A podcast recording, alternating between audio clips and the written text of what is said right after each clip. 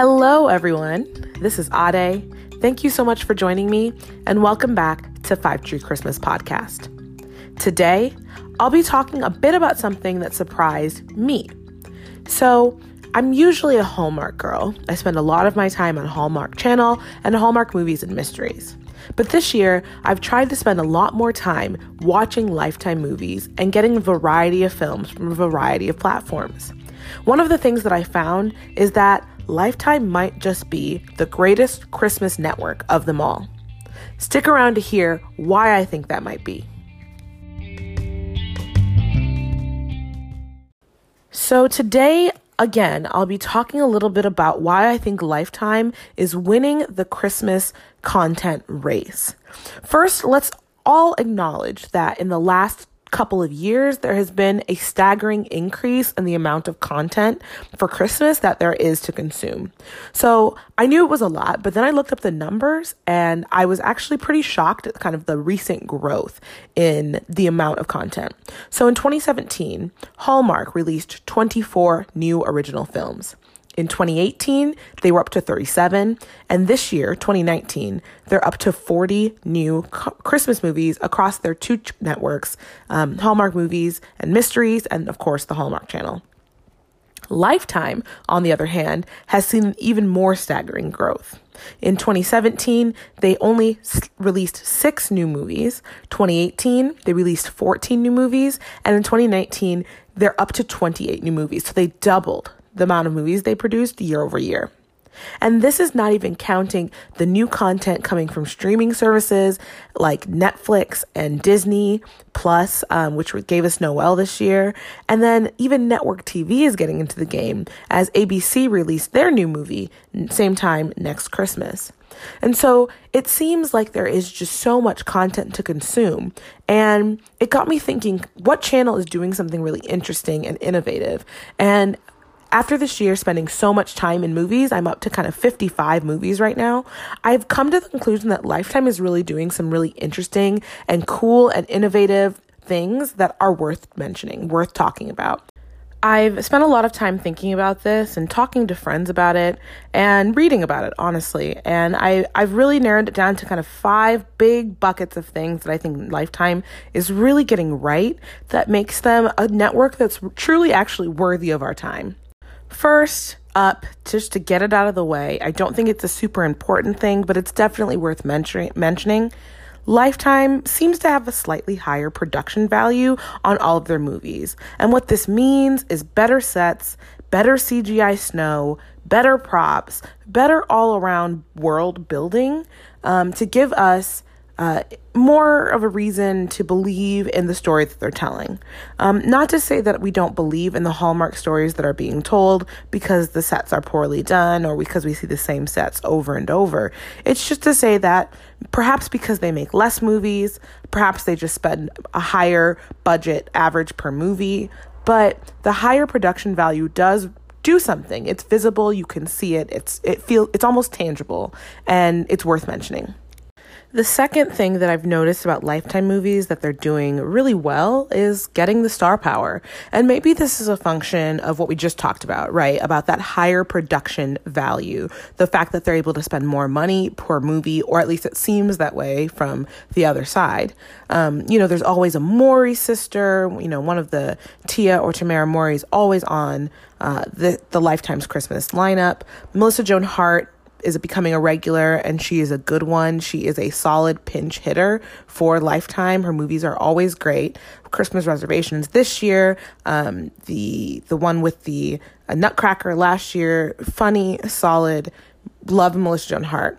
Um, there's also kind of been the the uh, blooming of the One Tree Hill cast on Lifetime. Um, I was more of an OC girl myself, but the One Tree Hill uh, cast on Lifetime movies is nothing to sniff at, and and frankly, they've been kind of becoming more integrated throughout the last couple of years. But this year in particular, almost the entire cast of One Tree Hill was in some movie or other on Lifetime this year. Save Chad Michael Murray, of course, he is now a Hallmark hunk. And there have been several other big stars, people like Kelly Rowland and Ashanti, big names that can bring in, uh, you know, name recognition. People like Tatiana Ali, Toni Braxton, Mario Lopez, Barry Watson, Vanessa Lachey, Donald Faison was in one of my favorites, um, A Snow Globe Christmas, and Tiya Sircar of, of The Good Place fame. Um, so a lot of great stars are coming to Lifetime, and I think that's by, not by accident. Um, you also notice uh, something I'll talk about later that many of these are stars of color. I will say that Hallmark did get Adam Griner and Rachel Leigh Cook this year, and they do have some other bigger names, um, and that is good. I mean, it seems like you know they're able to spend more money on a few select films uh, across Hallmark, um, but the regulars tend to be better and tend to outshine their stars. Whereas I would say at Lifetime, um, their stars are really good. They they really hold uh, their weight in this genre. The third thing that I would say that Lifetime is really doing a great job of is having chemistry between their lead actors. In the Lifetime movies that I have watched this year, more often than not, the chemistry between the leads is turned up to 100. And and that is really impressive given that we're, you know, watching so many of these over and over. I've watched 55 love stories this year. Close to. And I when I'm impressed by a love story, it's because, you know, it can be for a lot of reasons, but on Lifetime, I'm very impressed with their turned up to 100 um, chemistry. I would say that Hallmark gets it right sometimes. Merry and Bright is a great example of really good chemistry between Andrew Walker and Jodie Sweetin, but that is more rare than than usual. And on Lifetime, their chemistry is always very good. So that's something they're getting right. I don't know if it's just better acting or better paired um, actors, but there's something really good happening over at the Lifetime Studios with regards to casting actors who have a really good rapport and chemistry together.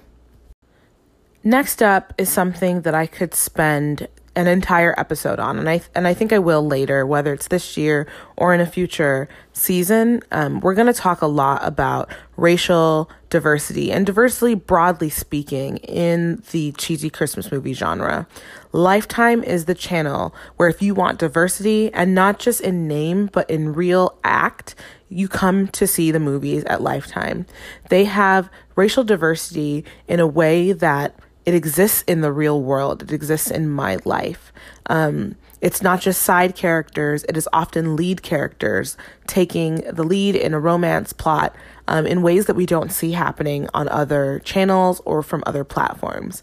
The other thing that I would add to that, and it's kind of a corollary, is that interracial couples are incredibly um, increasingly and incredibly common on the Lifetime channel. Just this year, and this is just the ones that come to the top of my mind, there are interracial couples in Christmas Reservations, Christmas 9 to 5 with Tiya Sircar, um, No Time Like Christmas, Forever Christmas, Christmas in Louisiana, A Very Vintage Christmas, and Rediscovering Christmas. And those are just the ones at the top of my mind and just the year 2019. And so that's really impressive. There's something really amazing happening at Lifetime that they're recognizing the desire of people like me, an African American woman, wanting to see our lives reflected back to us. Not just myself, not just black women on the screen, but the world around me is full of people of many shapes, colors, and sizes. Um, there's also been size diversity, um, not just, you know, incredibly thin women on the screen, but women of all shapes and sizes, um, which I really appreciate. Still yet to see men of all shapes and sizes, and that's something we hope, I, I can hope at least, that'll happen in the future. Um, but for right now, Lifetime is doing an incredibly great job with racial diversity and interracial couples. I'll also add that there have been a couple movies that I've seen this year that feature interfaith couples. Um, Mistletoe Menorahs is a new one in 2019 um, that's about a Jewish guy and a, a woman who celebrates Christmas. She doesn't seem to be particularly religious, but um, she does celebrate Christmas, and they're learning about each other's faiths or learning about each other's traditions is, is better said. And then this, similarly, you know, 11 years ago in 2008, Lifetime released the movie called Will You Marry Me, which I reviewed a while back.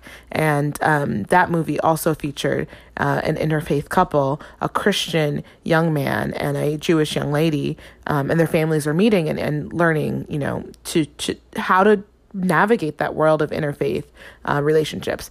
Finally, I'll add that the diversity extends into having same-sex couples on in their movies. Now, none of them have been the leads, um, but in both Christmas in Louisiana and Twinkle All the Way, um, the male lead's brother uh, was a gay man who was married, um, and so that was really kind of a pleasant surprise to see on the screen um, to see all the different ways that diversity is making itself known at Lifetime. I'm very impressed because um, there's a real danger when all these movies look exactly the same.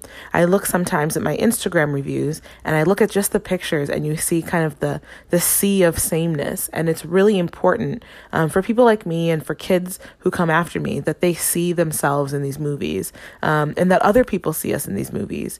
You know, that, that we're seeing the world that as it, as it is and not just as um, a certain group of people um, on the screen. So it's been really exciting to see diversity in the Lifetime lineup in a way that ha- it doesn't exist on Hallmark. It doesn't exist on Netflix so much, um, and it doesn't exist uh, kind of anywhere else. It's really exciting.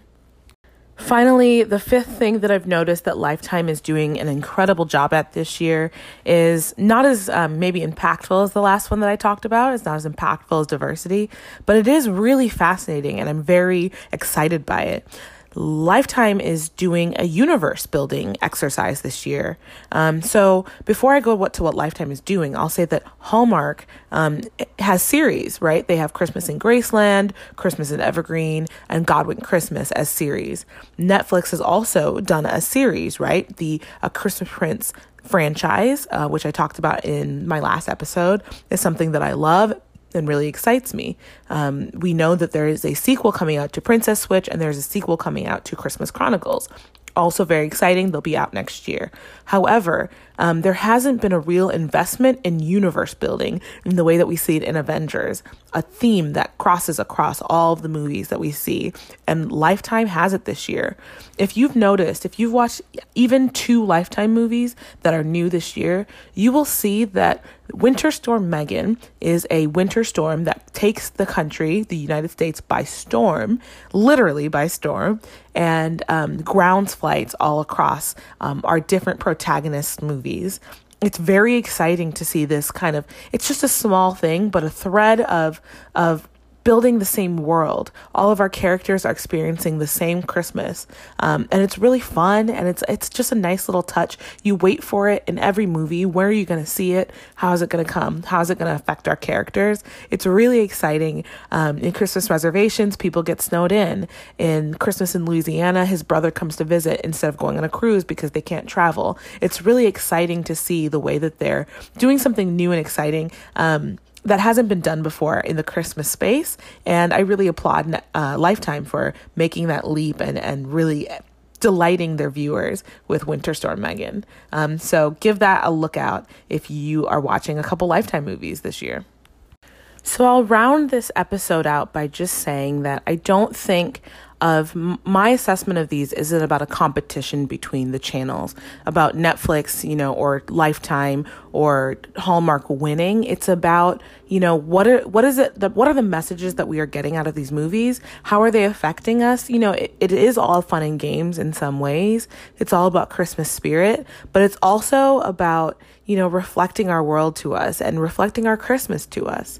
Um, I have friends that are Jewish. I have friends that are gay. I have friends who are grouches about Christmas. I have friends who are from small towns. I have friends who are from the big city, friends who work in publishing, friends who are photographers. And so when we see ourselves on screen, it's something that gets really exciting, right? Um, I, my friend who was a photographer really resonated with the with the movie um, that was about you know a picture perfect Christmas from Hallmark, which has come up on a couple different episodes.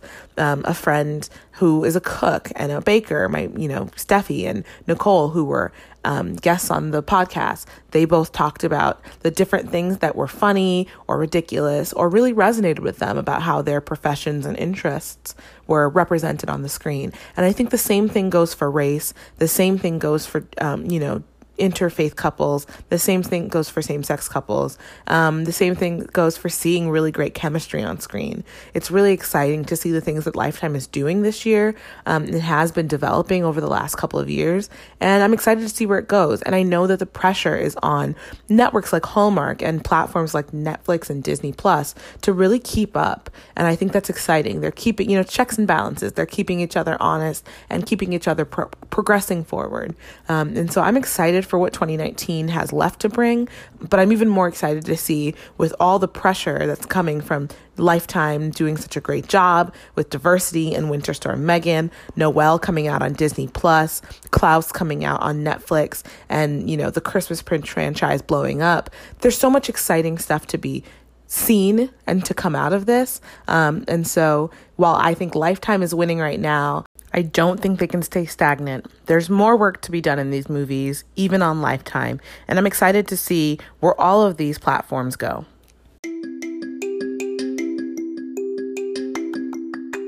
So that is it for my discussion about why I think Lifetime might just be the best Christmas movie network of 2019. I really hope you enjoyed this discussion, and if you have anything to add, please feel free to let me know on any of my platforms. If you'd like to see my movie discussions, my reviews, you can find them on my Instagram at Five Tree Christmas or on Facebook, also at Five Tree Christmas. If you'd like to email me any questions or comments, feel free to do so at fivetreechristmas at gmail.com.